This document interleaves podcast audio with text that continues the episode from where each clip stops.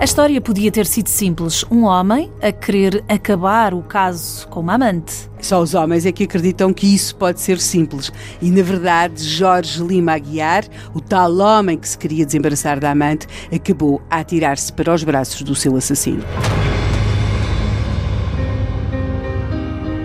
A desventurada amante do farmacêutico. Porquê que José António de Oliveira Lemos queria matar o primo? O que é que aconteceu nesta história? Sim, eles Perdeu-se de amores também pela amante? Não, não, por, por acaso era uma hipótese, mas não, não. Uh, digamos que é um problema mais de farmácias do que diamantes. É Os dois eram farmacêuticos. Os dois eram farmacêuticos, José António de Oliveira Lemos na Portela do Gato, Jorge Lima Aguiar no Lubito, em Angola. Portela do Gato, perto de Coimbra. Sim, e ele tinha em Angola, no Lubito, uma farmácia que se chamava a Farmácia Colonial, Jorge Lima Aguiar. A verdade é que nós temos de perceber o seguinte: não foi apenas Jorge Lima Aguiar que viajou para Portugal e depois acabou a arranjar aquelas atribulações amorosas todas com Antónia.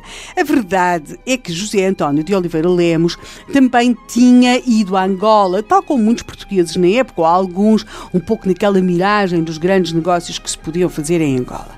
Tinha sido até contratado por uma grande empresa que estava a trabalhar no Lubito, só que quando chega lá tem um choque muito grande, percebe que não vai ser o responsável máximo dessa empresa e que vai ser uh, a segunda figura, porque a primeira é um, é um, outro homem que tem a particularidade de não ser português. E para ele a possibilidade de ser esfiado por um súbdito estrangeiro é algo que o choca muito e muito rapidamente resolve regressar a Portugal. E o negócio não se faz. E ele não fica, não fica em Angola. Mas, contudo, ele chega a Portugal com uma história. E essa história, que aliás é que vai contar à sua mulher, ao seu sogro, o tal abastado, capitalista, e que vai contar a alguns amigos, mas embora às vezes mudando aqui as verbas, os montantes, os, os pormenores, é que ele realmente não quis ficar a trabalhar naquela empresa, porque não ia ser esfiado por um súbdito estrangeiro, mas, quando está no Lubito, em Angola, ele tem uma ideia para um grande negócio, que é montar uma farmácia, setor que ele já conhecia muito bem daqui.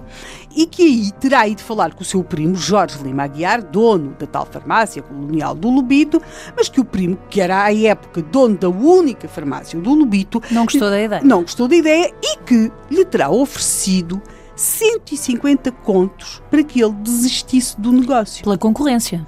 Para não ter concorrência. Temos de perceber o seguinte: não há nenhum documento que confirme esta versão, ou esta, nenhum cheque, nenhuma assinatura, nenhuma escritura que confirme esta versão. Mas é a versão. Lemos. Mas a mulher dele acreditou nela, alguns dos amigos também. É com esta história que ele chega a Portugal e diz que o primo não lhe deu logo o dinheiro, mas que haveria de alguma vez entregar-lhe em novembro de 1932, uh, José António de Oliveira Lemos recebe uma carta do, uh, do primo Jorge Lima Aguiar, dizendo-lhe que está a pensar vir a Portugal e contando-lhe todos os detalhes daquele plano que ele tinha engendrado para se libertar da amante Antónia. E esquecendo os 150 contos. Pois nem nunca falando de 150 contos alguns. Ora, é esse o problema de José António de Oliveira Lemos.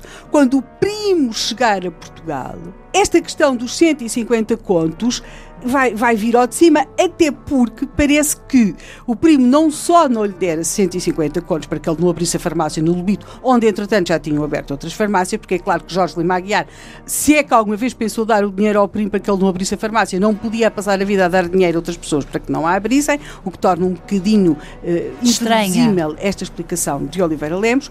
Há uma outra questão parece que o primo teria dado ou emprestado dinheiro a, a, Oliveira Lemos para ele conseguir regressar a Portugal, uns 17 contos.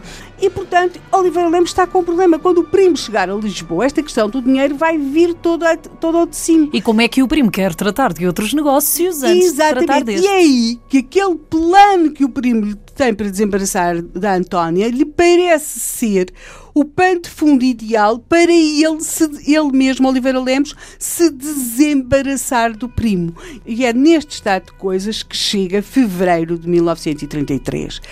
Jorge Lima Aguiar e Antónia chegam a Lisboa. Oliveira Lemos sai de Coimbra para vir ter com o primo Lima Aguiar a Lisboa. Diz à sua esposa para lhe preparar um bolso falso num colete, de modo a ele poder transportar nove contos para as despesas que vai ter na capital e pede-lhe também que ela prepare o melhor quarto da casa para receberem o primo Jorge Lima Aguiar.